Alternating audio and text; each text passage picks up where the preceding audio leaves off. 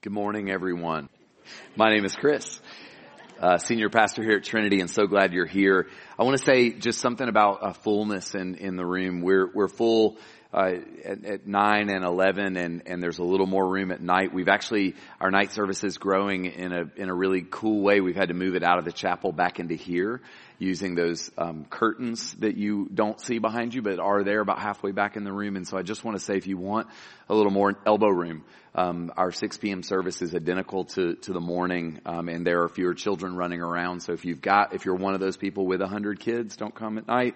Uh, but if you don't, and maybe kids make you feel uncomfortable, then nighttime is awesome. It's a perfect time to come to church. And just to give you a heads up, in the coming um, months, we're going to be talking about um, finishing the the expansion of this building. We've got a couple of unfinished spaces and our leadership team is is working behind the scenes with architects to uh, see what does it mean for us to expand our sanctuary and our kids rooms and to really kind of finish this this two building process. So um, fullness is a real thing, and and answers in terms of how we're going to speak to that are actually uh, forthcoming. They're on the way, and we're really excited about what God's doing. Before I read in Matthew 4, I want to celebrate two things. Uh, a number of years ago when I was finishing my, my doctoral studies at Asbury Seminary, uh, we named a bunch of values that we wanted to measure in our own church. These are values that we believe are going to be essential for church plants that come out of Trinity in the future. And one of those values was evangelism, uh, the idea of turning outward, facing outward, and, and inviting people into spaces where they could come to know Jesus. And when we evaluated our own church, when you as a membership helped us uh, rank our values in terms of strength, uh, evangelism was by far the weakest. It was uh, almost a negligible, non-existent thing. And I just want to say to you, in that moment, our leadership team, before God said, "We're not going to be the kind of church." who doesn't care about inviting people into winsome spaces where they could come to know Jesus. And I just want to say we had around 400 people at our Alpha course on Thursday night, many of whom uh, are not Christians who have said they are not believers. And I am so encouraged in my soul because we are creating space and people like you are inviting their friends into those spaces to hear about Jesus in a non-weird, non-judgmental, non-coercive way. So pray for Alpha over the next six weeks. We're going to be going six more weeks. And I also want to celebrate the fact that we had over 80 men and women here yesterday to receive training on our mentoring curriculum. Uh, here at Trinity, we've created a nine month uh, process, a kind of formation process whereby you can gather with your friends and you can grow into Christ likeness. And our leaders, pastors, uh, Karen and Jason actually trained 80 people in our church on how to use this material. Y'all, we're seeing God give us space and favor with evangelism and we're also, I believe, going to be taking major ground in this church and equipping you to grow in your faith with your friends, with people in your community. And I want to celebrate both those things that have happened just in the last couple of days. If you have your Bibles, turn to Matthew 4.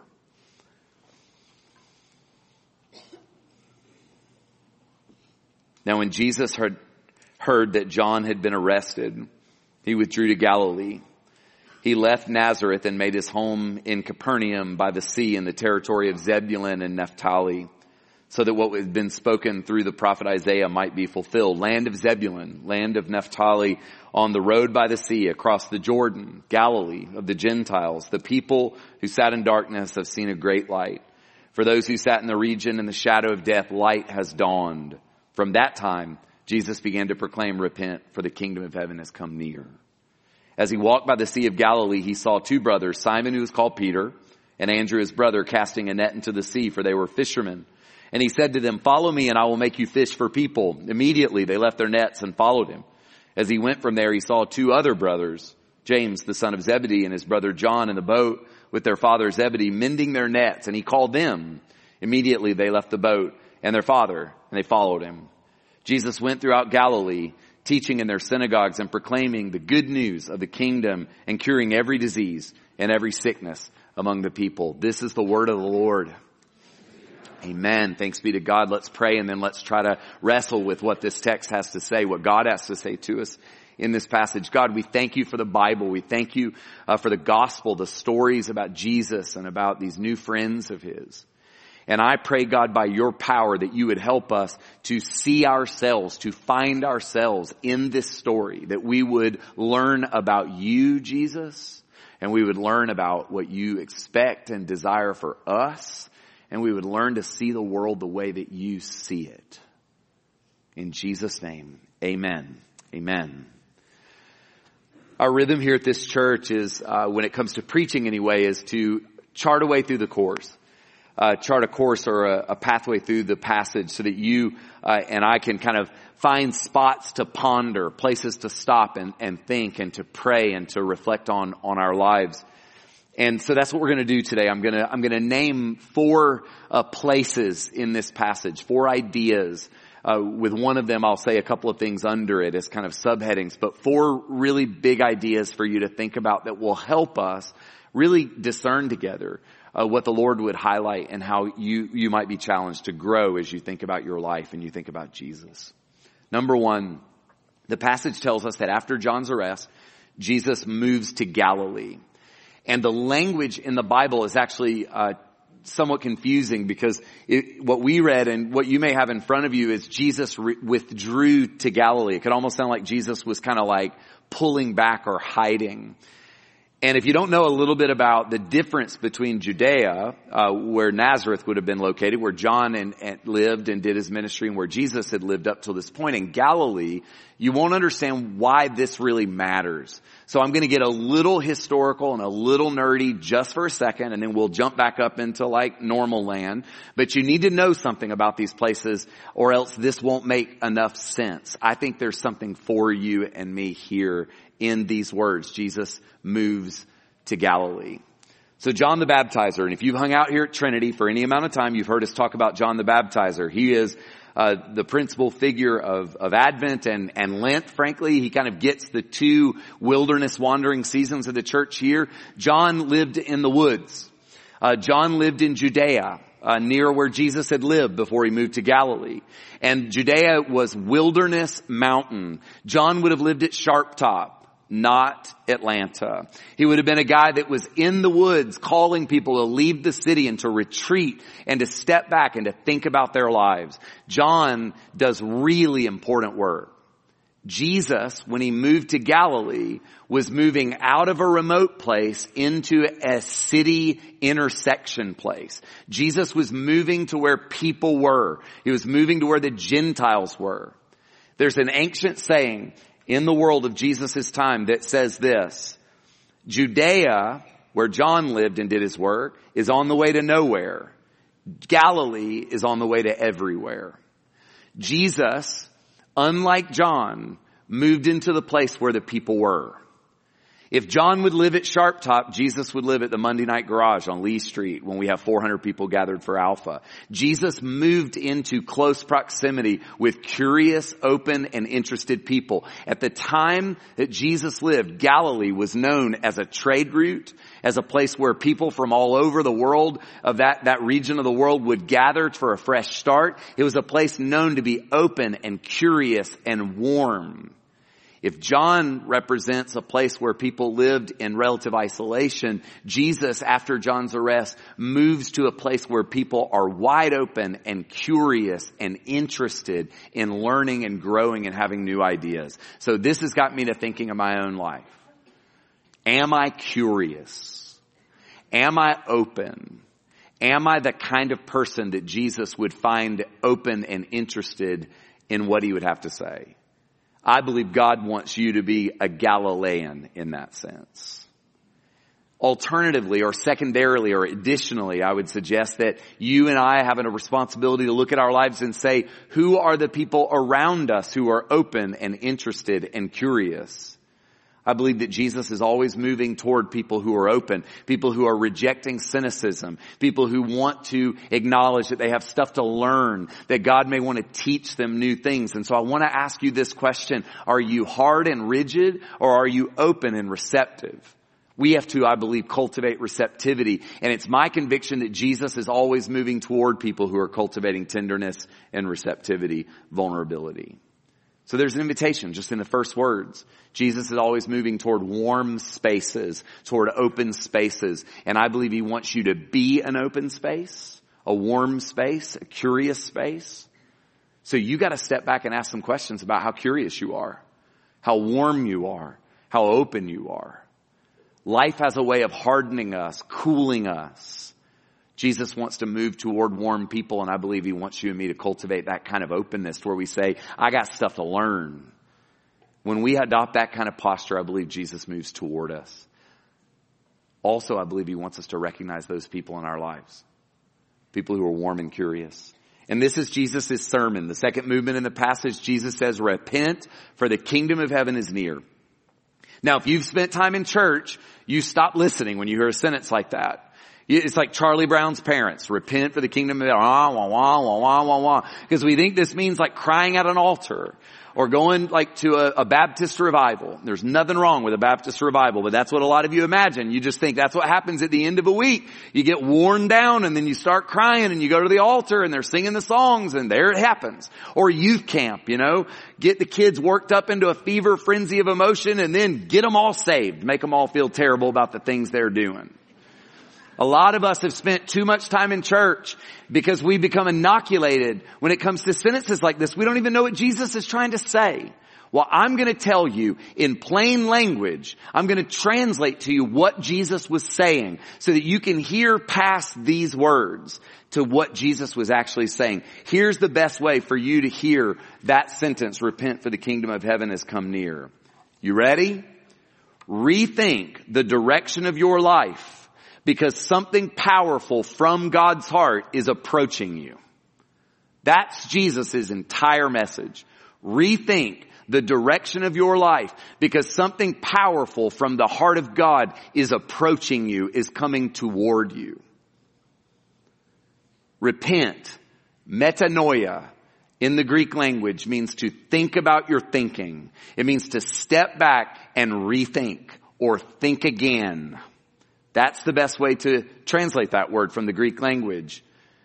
Jesus said, think about your life. Effectively, this is what Jesus said over and over and over again. If you look at your life and the direction of your life is heading you down a road that you ultimately don't want to go down, if your job and your relationships and your engagement with your appetites and the world around you is pushing you toward being the kind of woman you didn't imagine you would be or the kind of man you didn't hope you would be and you start to feel cynical and disappointed, Jesus would say, step back and think about your life.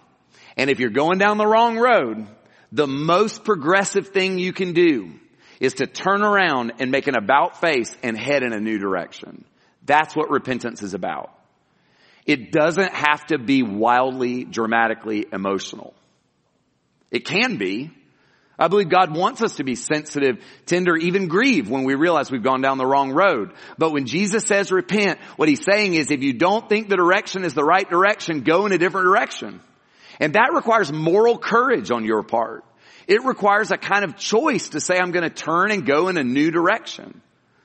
But if Jesus just left it that way, it would be the kind of prescription that we get with a lot of religious people today. Um, because it's a no. Repent is kind of no language. It's like if you're not going in the right road, then just say no to that road and go down a different road. But Jesus doesn't just say no things. He also says yes things. He says repent, think about your life, rethink. If you're off track, go in another direction, backtrack even. Then he says, for the kingdom of heaven is near or is moving toward you. And the word kingdom of heaven simply means the reign and rule of God, the culture of God, the utopia of God. The Jews would say the shalom of God, the peace of God is approaching. It is near. Jesus says something good's coming toward you. God wants to move toward you. God wants to enter your Galilee. Jesus wants to move into your neighborhood and bring good things to you. Change the direction of your life. So if you want goodness, it's time to step back and think about your life. That sentence, repent for the kingdom of heaven is near, I believe is an invitation for us to be thoughtful and to anticipate that God's good kingdom means God's culture, God's kindness, God's power, God's ethos, God's utopia is moving toward us and wants to infect the darkness of our lives, including our systems and our world around us. So you say no so that you have the space to say yes And that's what the Christian life's all about. I gotta learn to say no so that I have room for the big yes that God wants me to say for the good thing that's coming. I don't know about you, but there are seasons of my life where I've wondered or had a sense that something was coming toward me, that something, um, maybe something good or big like change was approaching. My wife and I are in a season right now to where we're, we're sensing that changes in our life, that they're coming, but we don't know what all of them are. We don't know what they look like, but we're starting to anticipate. And I believe that one of the reasons why God wants you to be a reflective person is so that when those changes start to come, when God begins to bring to bear the good thing that He wants to bring in your life, you're ready for it. So I'm really, I'm kind of scared of trains. I don't want to be run over by a train. I, you know, it's like a car could run over your foot if a train runs over you. Like it's not, it's not a blessing as they say. So my wife and I, um, we, we, and Karen doesn't know this story, so she's gonna, she's gonna learn something today. So yesterday, Joe and I, the dog, we, we went to the Beltline like we always do. Um, she was here training people and we go for a walk and, and a train had stopped right on the railroad tracks and to get to the Beltline where I live, you have to cross the railroad tracks. So we look, you know, both ways and I'm like, it's not moving. So we go under the train. Because I couldn't carry my 90 pound dog over the, I couldn't do it. I promise. So, and the train was just there and I was like, all right, this train's just, you know. So we go for a long walk and we come back and the dang thing is still there, sitting still. I'm like, man, this train's sitting here for like an hour. So what do we do? We go under it. While we're under it, it starts moving. And thank God, you know, it started moving slowly because we just, you know, had to get, and we didn't get killed. And I, and, and, it, and if, if we had, it might, it was a toss up as to who she would be, they would be more sad to lose, the dog and, and me. And we made it through and it got me thinking, you never know when things in your life are going to start moving. And I was like struck by it, like kind of compelled by this idea yesterday. I was like, you just never know. Things that things seem stuck and then all of a sudden they're not stuck. And the stakes are really high when things like trains start moving. And, and you've got trains in your life. You've got things that God wants to start moving. Are you the kind of person that could handle it if God gave you real remarkable favor? Or are you going to be just like stuck in motion thinking things are always going to stay like they are. When Jesus said repent for the kingdom of heaven is near, what he was saying is, is things from God are gonna start moving toward you and you have to be in alignment with that, otherwise you're gonna get caught flat-footed. If you're going against the grain, you're gonna get splinters.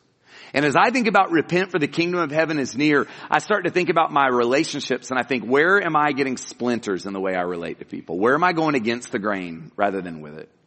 When I think about my appetites, I think, where am I going against the grain? Where are there friction points and splinter points that are uncomfortable? God wants us to begin to align ourselves with His way so that we're moving in the right direction and we're nimble when change comes because I'm telling you, God wants to bring good things toward you. God wants to bring more of His culture, His life to bear in your life in ways that will actually make a difference. You and me, we've got to be the kinds of people who are thoughtful and ready for that.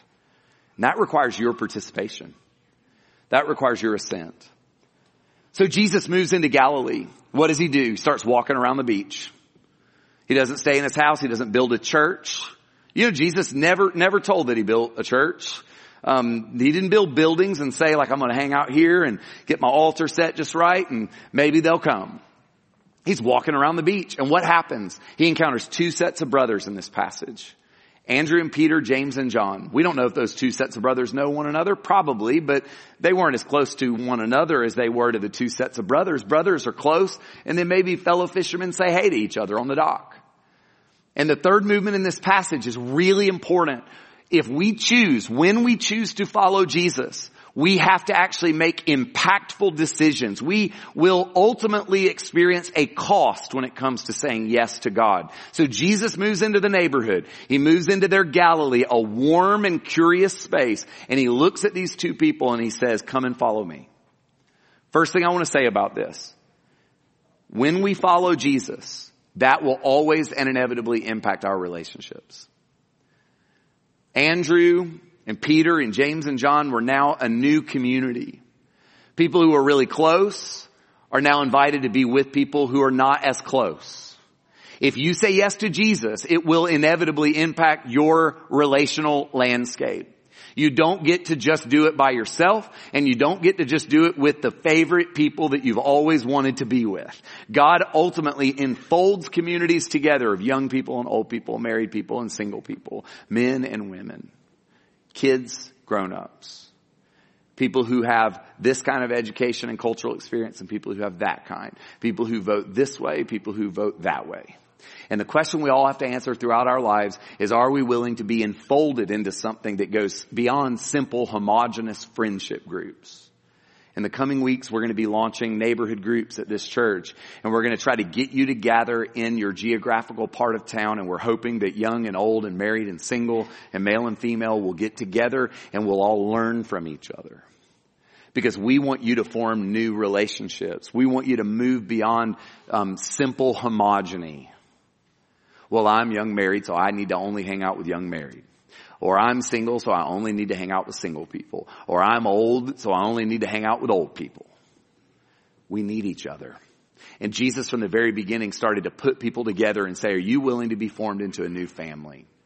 The second thing that, that following Jesus involves is us being willing to allow Jesus to impact our vocation or our work and when I say the word vocation, I don't mean the thing for which you are paid. I mean like the purpose of your life using your gifts and skills. It's my conviction that when Jesus called these two fishermen groups together and says, from now on, I'm going to make you fish for men and women, what he was saying to them is, I want you to care about people who don't know me. And what he was saying, and this is really important for us, I want you to use your skills, your abilities, and your talents and I want you to allow me to shape them, mold them, and bend them for the kingdom of God. From the time I was five years old, I've been a persuader of people. I remember a math teacher once telling me, you need to go into math. You'll, you'll, you'll, you can make money going into math. And I was like, I'm going to go into talking. That's going to be my job. And I was, I was in seventh grade. God uses the natural thing that I have experienced and He bent it and he, he molded it so that I would do it for the kingdom of God.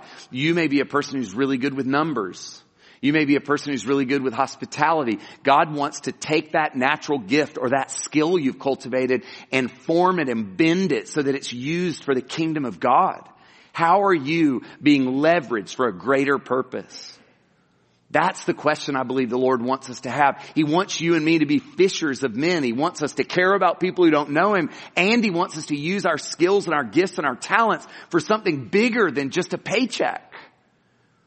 And I believe that means you need to know how you're wired and what you're good at and how you're gifted and the skills that you possess. And he doesn't want you to be mealy mouthed and weird about that stuff, acting like you have nothing to bring to the table. Because if you won't admit how you're wired and what you're good at, then God won't be able to actually get your attention enough to leverage it for something bigger.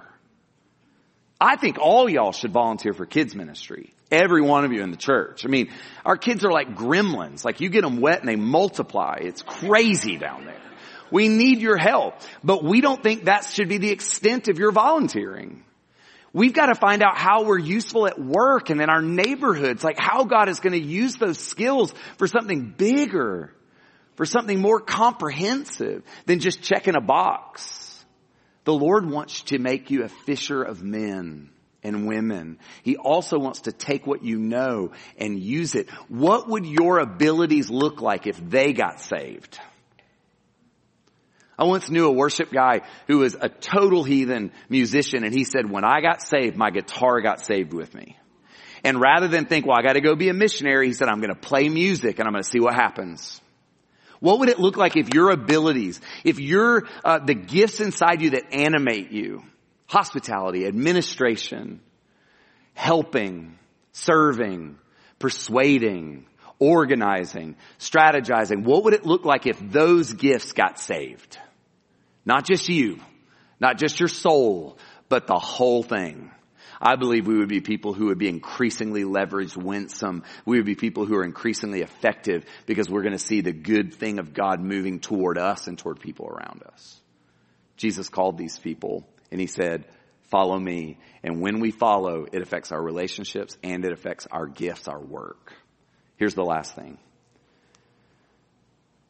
They got to watch Jesus.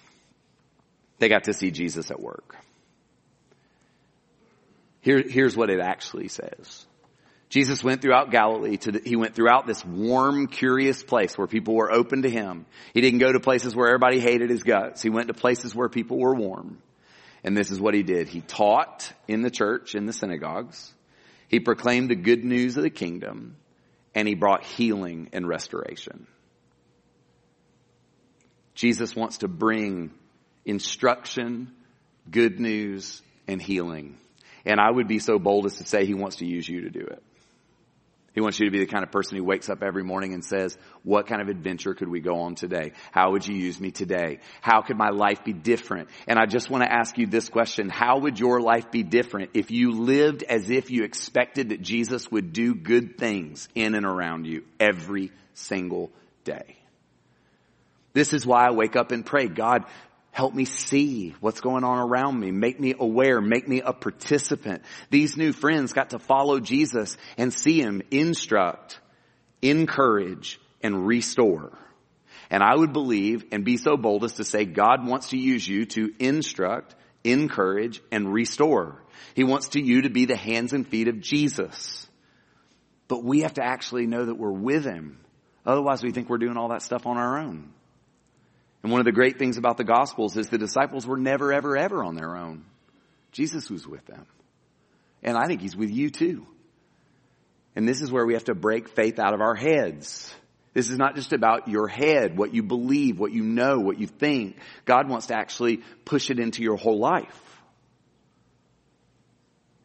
And I think that's a lot more fun than just thinking about things all the time. Have you ever heard that saying, dance with the one that brought you? I believe the Lord wants to begin to redeem the things that you have brought to the story of your life that God has given you so that you can actually be used in ways that feel really natural. Um, and so find out what those things are and then begin to think, how could I leverage those things for a greater kingdom purpose? You'll come alive when that happens. You'll begin to wake up and experience God's life and power. If you're able, let's stand up together.